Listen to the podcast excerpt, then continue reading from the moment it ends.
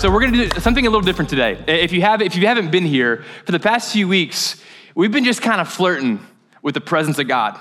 All right, we haven't done anything too crazy, but we've just been being like, hey, look, I think there's more on the table for this church family. I think this church family can grow in their expectance of the presence of God in this place. Here's the truth the Spirit does not abide by our rules. We put Him in boxes, we give the Holy Spirit rules, but He has none. Okay? He can do whatever He wants. And I think there's room for us to grow in that, going, Lord, if there's anything you want that's out of the ordinary or out of my algorithm that, that you want to speak, I want to listen. I want to obey. And so we're trying to think of just ways to, to invite our family to listen for the Lord, to actively seek his presence. And today we're going to do that through a practice that some of you will be familiar with, but it's called Lectio Divina. Uh, and I'm going to give you a brief explanation, and then we're going to do it together, okay? So it's an ancient spiritual practice from a Christian monastic tradition, and it literally means just reading and holy, divine. Lectio Divina. Reading, holy, divine. It's a practice of letting Scripture speak to you. And you're like, that's what it's supposed to do anyway. But it's a practice of going, no, seriously, I'm, I'm just going to sit here and receive whatever the Word is saying and also whatever the Spirit of God might be communicating through His Word. Okay? So it's just, Holy Spirit, you go. In James 1, he tells us to receive the Word with meekness. I talked about this a couple weeks ago. Receive the Word of God like a sponge, soft, absorbent. In other words, when the word's being spoken, you don't have to like wrestle it or, or, or, figure out what it's trying to say. That a lot of times, if we'll just open up our hands and go, Lord, I'm listening, a lot of times He does a lot of the heavy lifting. Not every time, but a lot of times He will. And Lectio Divina is us putting ourselves in the position to go, What's your word trying to say to me? And there's not a lot of like rules around it. He might reveal something about His character, about Himself, about you, about the word. And I don't even want to keep giving examples because it goes against the point of Lectio Divina. It's very open ended. It trusts that the Spirit of God doesn't just want to speak to me or to Alex, but to you, to everybody. Okay? So that's kind of what Lectio Divina is. We kind of hand the mic to the Holy Spirit and go, What do you have to say? So, how it will look practically is I'm going to read a passage, and then we're going to sit, and this is the most daunting part we're going to sit quietly together for two straight minutes. You won't believe how long 120 seconds is. Then I'm going to read it again, and I'm going to have the audacity to make you sit for 90 more seconds. And then I'm going to get really greedy and read it one more time, and then let you sit for 60 more seconds. Three and a half. I think that's four and a half total minutes of you just sitting there after I get done reading. And so the point is to give yourself a chance to sit still to take deep breaths, to let the chaos of your mind silence, and then let the word talk to you. And I'm gonna tell you something. For some reason, some of you will feel threatened by this. I have no idea why. This is like the most peaceful, chill thing ever. But there's something about going, I'm gonna be quiet and hope that God talks to me that feels threatening. Whether it's threatening my worldview or my fears or my skepticism, it's threatening. I don't know why. What I would encourage is take it easy. Don't feel the pressure to hear something. And if something comes, great. And if it feels like it's just from your brain and not from the glory of heaven, that's great. Just think about what you're thinking about. But pay attention as I read, because there might be something that grabs your attention. And, and feel free, if something does grab your attention, to, to hold on to it, to obsess over it. That's probably a little excessive. To meditate on it. That's a nice way of saying it. Don't obsess, meditate.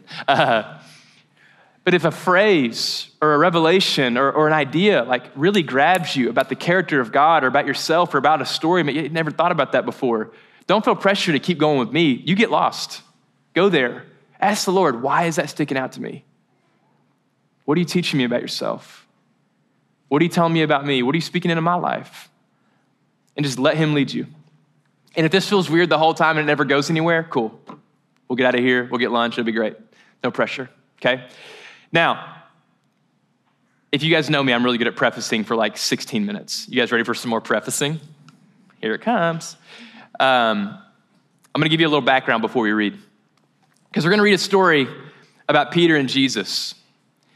And before we do, I want you to remember or learn right now who they are and, and what their background is. So, Peter follows Jesus. And a lot of us here would say we follow Jesus, but I, I'll admit it's a little different for Peter. Peter followed the physical Jesus while he was here on earth, and he left everything to do so. So, for three years, Peter literally left everything and followed a nomadic, ever traveling Jesus Christ over all of Israel. Peter was so bold, so brave, so full of like vigor, confidence, and fight.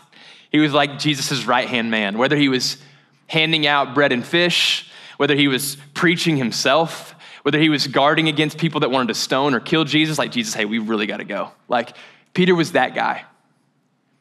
And Jesus wasn't just Peter's Messiah, because Jesus asked him, Peter, who do you say I am? He goes, I, I think you're the Christ. I think you're Jesus. I think you're the Messiah. Like, but more than that, I think we, we missed some, some parts of this. Peter and Jesus were best friends. Jesus was everything to Peter. He was his hero, his brother, his spiritual father, everything.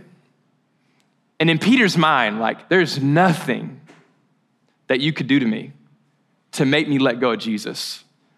He was so convinced of Jesus' goodness, that he was Savior, but like that he was worth following to the death. And no one was more convinced that Jesus, that he was gonna live to the death for Christ than Peter. Like you remember when Jesus walked on the water? Who was the one guy that joined him on the water? And eventually he sank. It's all good. Peter, right? Everyone else is like, oh no, man, the physics of this are really throwing me off. Is that physics? Is that what that would be? I don't know. What are physics? Thanks, Jalen. no one answers. I don't know the answer. Someone told me, someone had to define for me what the difference between economics and finances are. I have no, I don't know stuff. Anyway, um, that was like eight minutes ago. Anyway, uh, all right. An interesting moment happens. Jesus is meeting with his disciples right before he's arrested. And he's kind of letting them know it's about to go down. It's going on. It's going down. I'm going to get arrested. I'm going to die. But he gives us a twist that none of us expect, honestly, if we're open minded enough. He says, All of my disciples, he's looking at all 12 of them. So picture just 12 people around a dinner table. All of you are going to leave me. Now, out of all the disciples, who do you think was PO'd the most? Who was the most disappointed in Jesus saying that? Who was the first guy to talk? Peter went, hold on, hold on, I got this, guys. Listen, okay? And he's like, Jesus, and then he throws the other 11 under the boat immediately. He goes, Even if all these cowards leave, he doesn't even include them. He's not like, None of us are going anywhere. He's like, Even if all these suckers flee you out of fear, because they don't want to see their Savior die and they're scared for their own life, I will never flee. Jesus, I'm not going anywhere. I don't know who told you this. Jesus being omniscient. But I'm not going anywhere. And Jesus goes, Peter, before the sun rises, before the rooster crows. Three different times, you're gonna feel the heat. People are gonna come to you and be like, You're with him. And you're gonna say, No, no, I am not. And Peter can't believe it. It's like, That will never happen. Peter, uh, Peter, Jesus gets arrested a day later. What does Peter do? Pulls out a sword. So far, proven himself right fights for Jesus, cuts off a dude's ear. I don't know if that was precision or accident. Either way, that dude got lucky, right? Just an ear. I mean, kind of unlucky too, though. That would, that would hurt. Yeah. Anyway, Jesus says, put away the sword. Jesus is arrested, taken away. Peter watches Jesus. It actually starts happening. And he sees that Jesus is being delivered into the hands of the Roman Empire, the big bad Romans. And immediately, what happens to Peter? He's consumed with fear. People walk up to him, wait, you're like his right hand man. You're equally as dangerous as Jesus, the same Jesus that's preaching all these lies and deceit, that's tearing away at the religion of Judaism. Like, you're, the, you're his best friend. Like, maybe you should be accounted for. And Peter goes, I literally, what's his name? Jeffrey? G, G, what? That name was very common back in the day, but still, I've never heard of him. Who is he? Three different times. And then what happens? The rooster crows. And Peter, in all his boldness, all his vigor, all his confidence, it just collapses. And scripture says he weeps bitterly. That ugly cry, that snot coming out while you're crying, cry. Where, you know, one sleeve and then you need the next sleeve, and you just, man, I need, I need more sleeves. He's just weeping. He can't believe it. And Jesus dies on a cross. And Peter's last memory of Jesus being alive is him praying in the garden. Peter falling asleep against Jesus' instruction and then cutting off a scribe's ear and then denying Jesus three times, and Jesus is dead. It's over. And then we know the story. He resurrects three days later. And the passage we're going to read is a conversation that Jesus has with his disciples, but then specifically with Peter. It's a follow up conversation. And that's where I'm going to invite us into Lectio Divina. I'm going to read a passage, I'm going to sit still. And you just absorb it. And know in the background you know. And I encourage you to do something that we don't encourage adults to do often enough use your imagination, hear it, see it. What does it sound like? What's the scenery?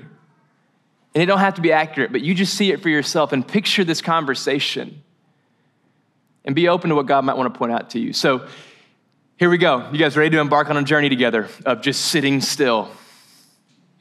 So, whatever it looks like for you to sit up, to be comfortable, to take a deep breath, you need to breathe deep before we start. You ever done a breathing exercise on the app? And it's like, oh, breathe in for three seconds and let go for three seconds? Okay. Second and a half in, you're like, all right, my lungs need a little workout, a little tight. So let's loosen up a little bit. So before we start, why don't you take some deep breaths for me, all right? I'm already out. Let's see if I can get a three second one.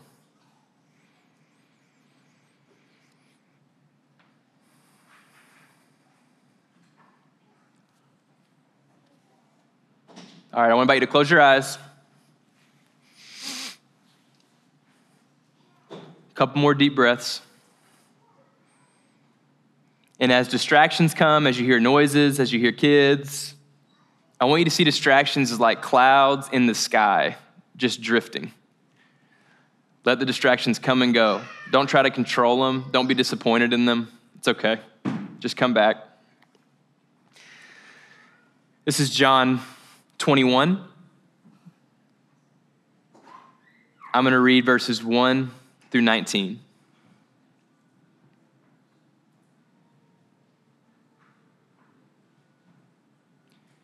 Can we do the prayer at nine? Can you do an instrumental from that playlist? All right, this is John 21, 1 through 19. After this, Jesus revealed himself again to the disciples. This was the third time that they'd seen him. By the Sea of Tiberias. And he revealed himself in this way Simon Peter, Thomas, Nathanael of uh, Cana in Galilee, the sons of Zebedee, and two other of his disciples were all together.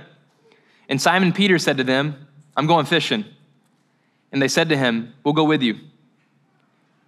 They went out, got into a boat, but that night they caught nothing. And just as day was breaking, Jesus stood on the shore. Yet the disciples didn't know it was Jesus. And Jesus said to them, Children, do you have any fish? They answered him, No. And he said to them, Cast the net on the right side of the boat, and you'll find some. And so they cast it. And now they were not able to haul it in because of the quantity of fish. That disciple whom Jesus loved, it's John, therefore said to Peter, It's the Lord. And when Simon Peter heard that it was the Lord, he took off his outer garment, for he was stripped for work, and he threw himself into the sea. And the other disciples came into the boat, dragging the net full of fish for they were not far from the land, but about a hundred yards off. And when they got out on the land, they saw a charcoal fire in place with fish laid out on it and bread.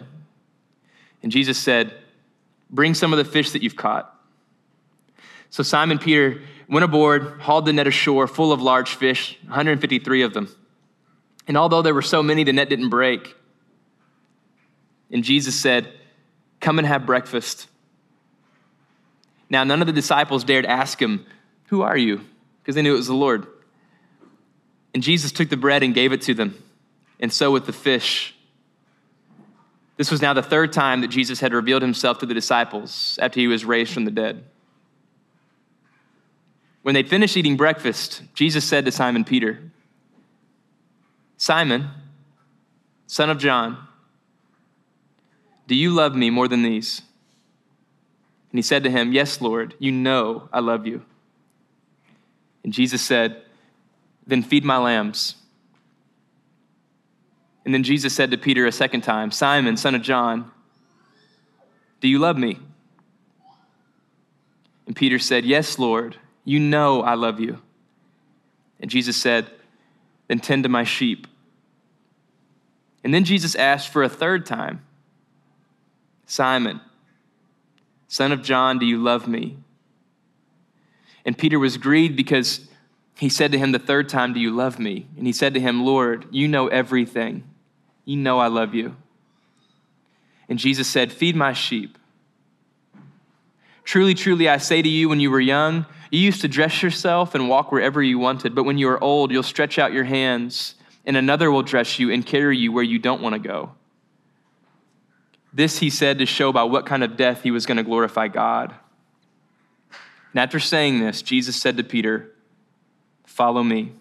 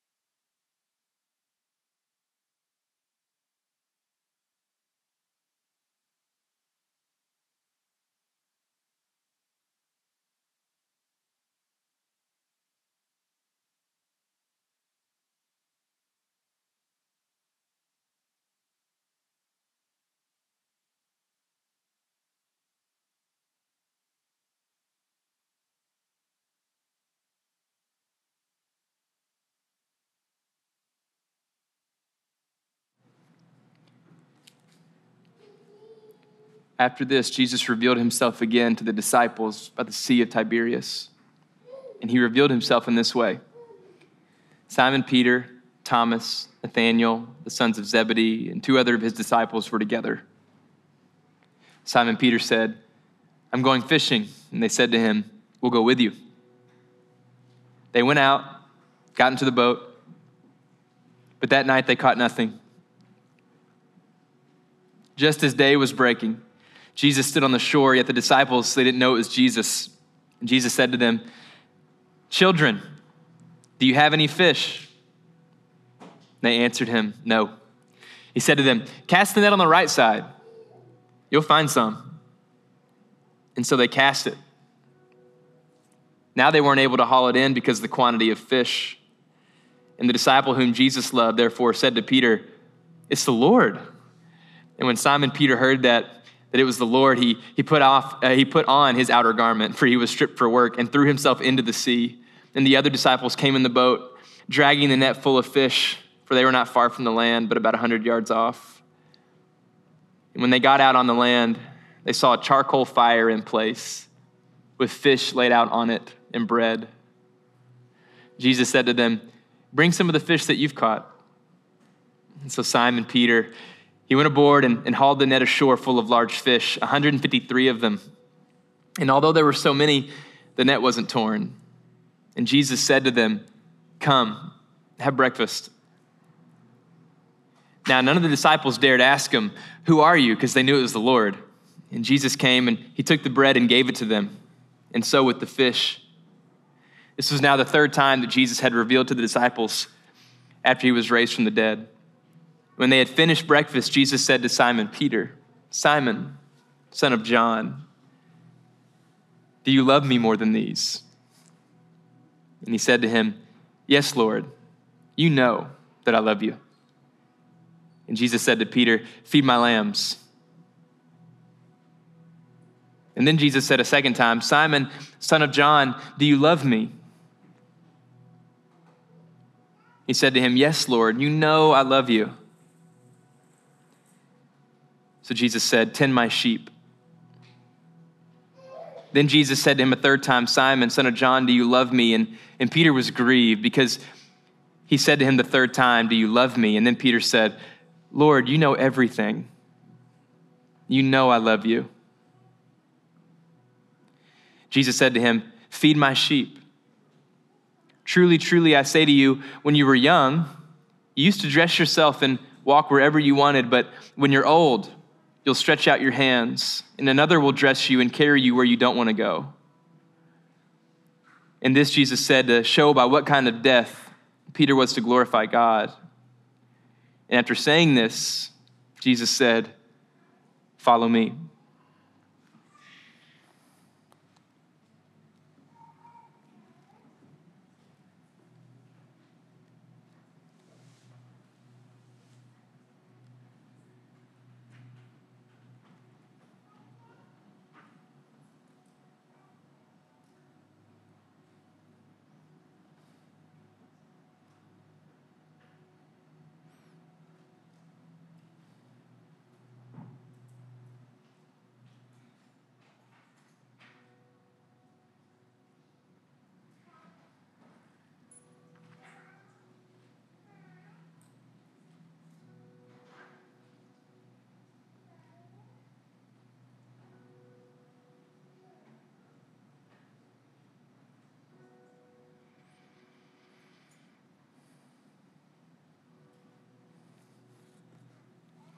After this, Jesus revealed himself again to the disciples by the Sea of Tiberias. He revealed himself in this way Simon Peter, Thomas, Nathanael, the sons of Zebedee, and two other of the disciples were together. And Simon Peter said to them, I'm going fishing. And they said to him, We'll go with you. They went out, got into the boat. But that night, they caught absolutely nothing. And just as day was breaking, Jesus stood on the shore, and yet the disciples, they didn't know who it was. And when Jesus said to them, Children, do you have any fish? And they answered him, No. He said to them, Cast the net on the right side of the boat, and you'll find some. And so they cast it, and then they weren't able to haul it in because of the quantity of fish. And the disciple whom Jesus loved said to Peter, It's the Lord. And when Simon Peter heard that it was the Lord, he, he put on his outer garment because he was stripped for work and he threw himself into the sea. The other disciples came in the boat, dragging the net full of fish, for they weren't far from land, but about a 100 yards. When they got out on land, they saw a charcoal fire in place with fish laid out on it and bread. And Jesus said to them, Bring some of the fish that you've caught. So Simon Peter went abroad and aboard, not abroad. Simon Peter went aboard and hauled the net ashore, full of large fish, 153 of them. And although there were so many, the net was not torn. Jesus said to them, Come and have breakfast. Now, none of the disciples dared ask him, Who are you? Because now they knew it was the Lord. And Jesus came and took the bread and gave it to them, and so with the fish.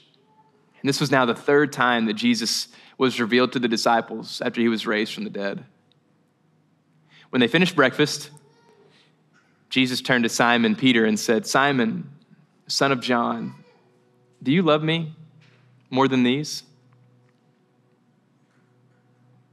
Peter said, Yes, Lord. You know I love you. And Jesus said, Feed my lambs. And Jesus said to a second time, Simon, son of John, do you love me? And Peter said, Yes, Lord, you know I love you. And Jesus said, Tend to my sheep. Then Jesus said for a third time, Simon, son of John, do you love me? And Peter was grieved because he'd said to him the third time, Do you love me? And he said to him, Lord, you know everything. You know I love you. And Jesus said, Feed my sheep.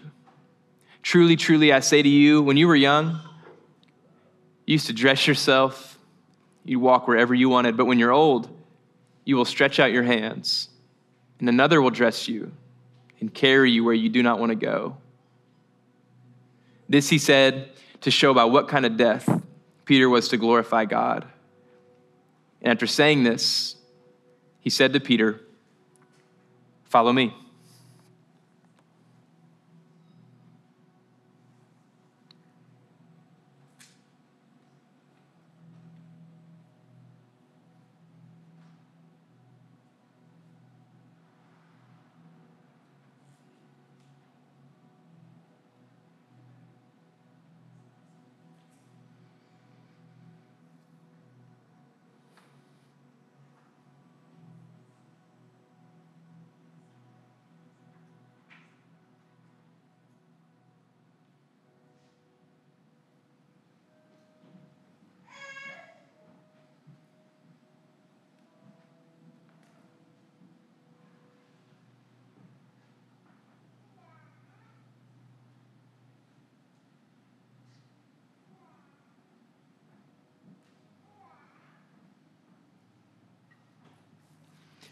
All right.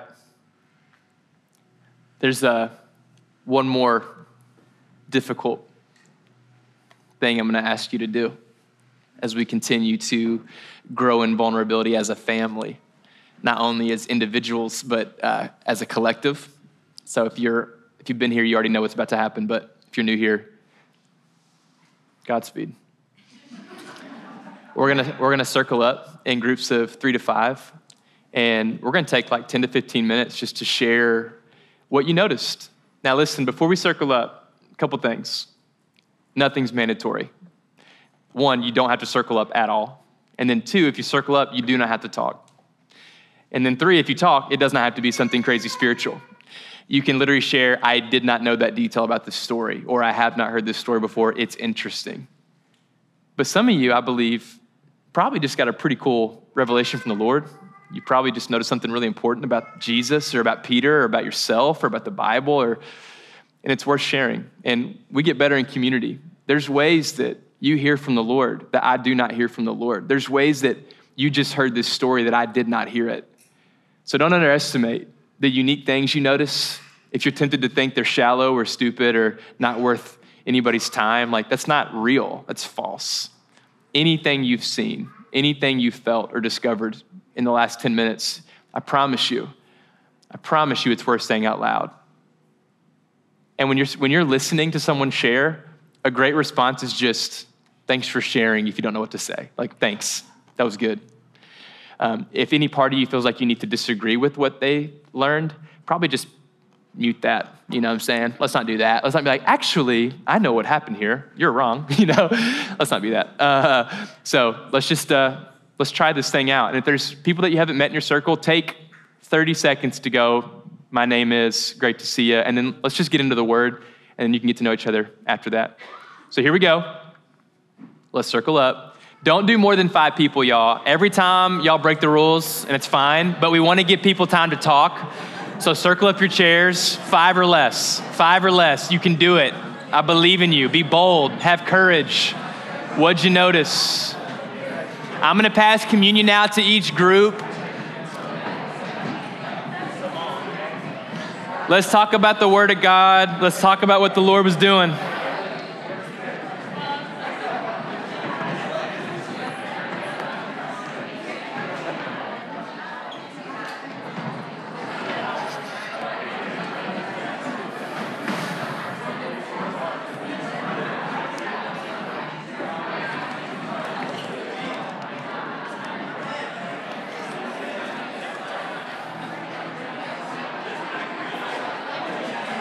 All right, guys, I'm going to invite you to, to come back. I know I'm interrupting some really good stuff. But uh, hey, what if you got lunch after and kept going? All right, let's get back in, uh, you know, well, just turn the chairs around so you can see me. Hey, before we transition to worship, I actually want to do a little group response thing. So, Tom, hold off on the, on the emotional, you know what I'm saying? Uh, but no, keep playing. I'm kidding. Um, hey, let's take like two minutes but I'd love to hear, like, share something that was shared in your group.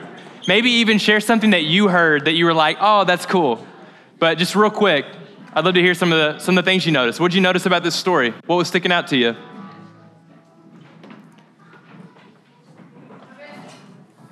What was that? Elaborate.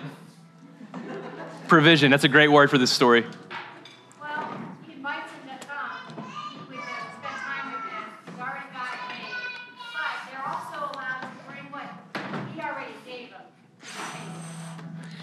I had never noticed that until today. I literally was like, oh, he already had other fish. Sneaky. Very like Jesus, too. He'd be like, oh, look what all you caught. All right, I already got breakfast made, you know? You really helped. Thank you. It's awesome. What else?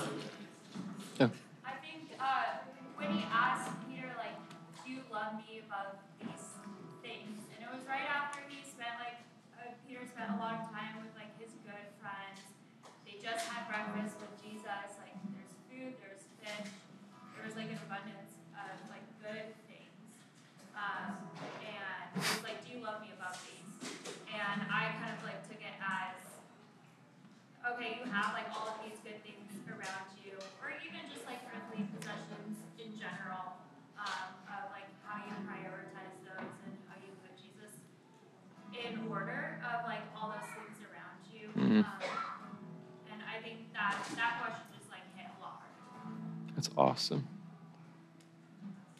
What else?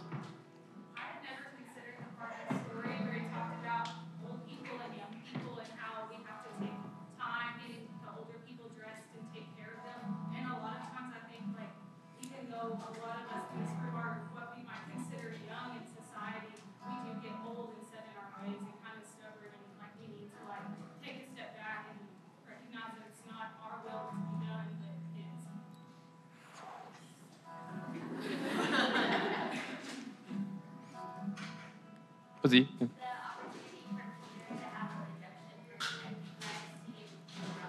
Mm.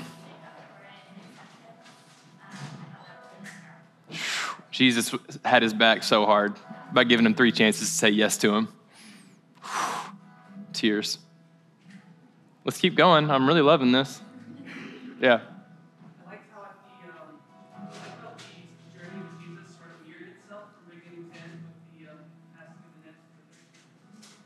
Wait, say the last part again. I didn't hear the last part. Full circle moment. Yeah, because when he met when he met Simon Peter, he was like, "No, cast your net." Simon's like, "We've been fishing all night. We haven't caught anything." He's like, "Do it." He does it, and he catches this overload of fish. So there really is a really, man, that's that's sneaky by Jesus. To put a bow on it like that, that's clean, dude.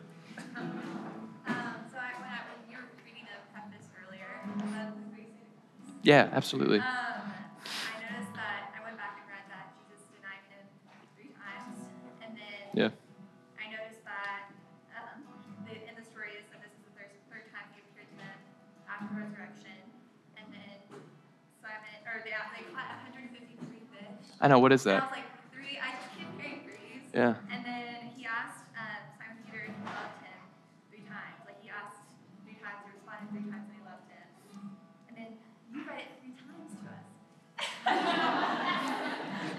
I just leave, get in my car, I'm out. I just like filled number three a lot. Yeah, the number three really is there. I think that's worth noticing. And he was dead for three days and resurrects. That three is everywhere. Yeah. One or two more, then we'll wrap up. Come on, baby. Uh, I like the imagery of the. There were so many fish in the net, but it wasn't torn. Mm. It's like we can bring so much to God. It'll never fall apart. All right, he said, uh, gosh, he said that he loves that there were so many fish in the net, but the net didn't rip, that the, the writer included that detail. And then he said that, you know, we bring so much to God and he can hold it all. And it's like, I never would have heard it from that side. What the? That was so good. Um, I'll tell you what, I'm going to read what I wrote down, what I typed out here by my lonesome. Um, let me see. Here's some things I noticed. I definitely noticed the deja vu, the miracle of the fish multiplying, the fish and the bread. That's what Jesus has for him. Remember when he feeds the 4,000 and the 5,000? Like, that's such a familiar meal.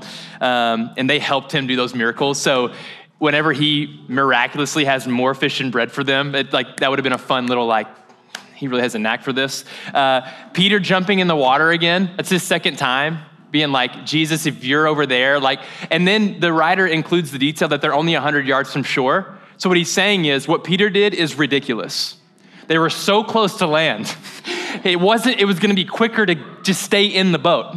But he was like, who is that? And he just, I love, it's like old Peter's coming back. The Peter that's not thinking straight, but he just sees Jesus and he's hopping like he's in. I love, oh, it's so sweet. Um, him providing breakfast, crazy. He's so abundant. Um, I also, man, the very end, we read him promising Peter that he's gonna die an uncomfortable death through our lens and not Peter's lens. This is the first time I felt this. That was the strongest vote of confidence from Jesus. Do you know that Peter desperately wanted to be the man that would not deny, his faith? He desperately, that's why he told Jesus, You're wrong. I'll never deny you. He told God he was wrong. That's gutsy stuff. That is, yeah. He really believed. And Jesus ends the whole thing by going, Hey, that thing you always wanted to believe about yourself, it's going to happen. It's true. I see your belief in me. I don't see your denial, I see your belief. I'm going to build you. And one day, you will again be threatened by death, and you won't flinch. Do you love me? It'll be because you love me. I just thought that was Jesus tied so many little bows and then one big bow over all the little ones in Peter's story. Anyway, this exercise does not require a pastor or a church gathering on Sunday. Lectio Divina over any scripture, but any story that feels powerful or any scripture that you enjoy in a psalm or a proverb or whatever, there's so much richness if you'll sit with your friends and just meditate on scripture for an hour. There's so much more to be had here. So I encourage you, take Lectio Divina, use it in your personal life. All you gotta do is read it and pause. And if you can read and then stop reading and then start reading again, you can do Lectio Divina. And so I encourage you to take this with you. Um, for now, let's stand. Um, if you haven't taken communion yet, communion yet, I said net. the fishing story is on my mind. Um, go ahead and pull communion out. I'll lead us through this. So uh, there's two kind of layers. You can rip the top layer to get to the, uh, the bread, as we'll call it. The second layer, you can fold this little lid down, kind of that little tab, uh, try to break it, yep, and then lift it back up, and you can rip that open to get the little juice. As you take the bread, remember this is the body of Christ.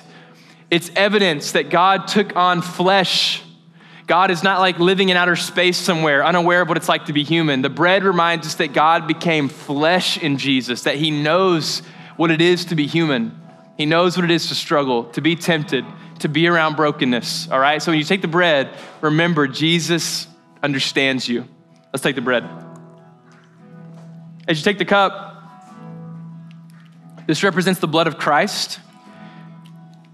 He doesn't just empathize with your experience, but He died for you. He shed His blood. Salvation is free, but it was paid for, right? Jesus paid for your salvation with His life, a perfect sacrifice to a perfect God in order to make a way. But He didn't just stay dead, He resurrected.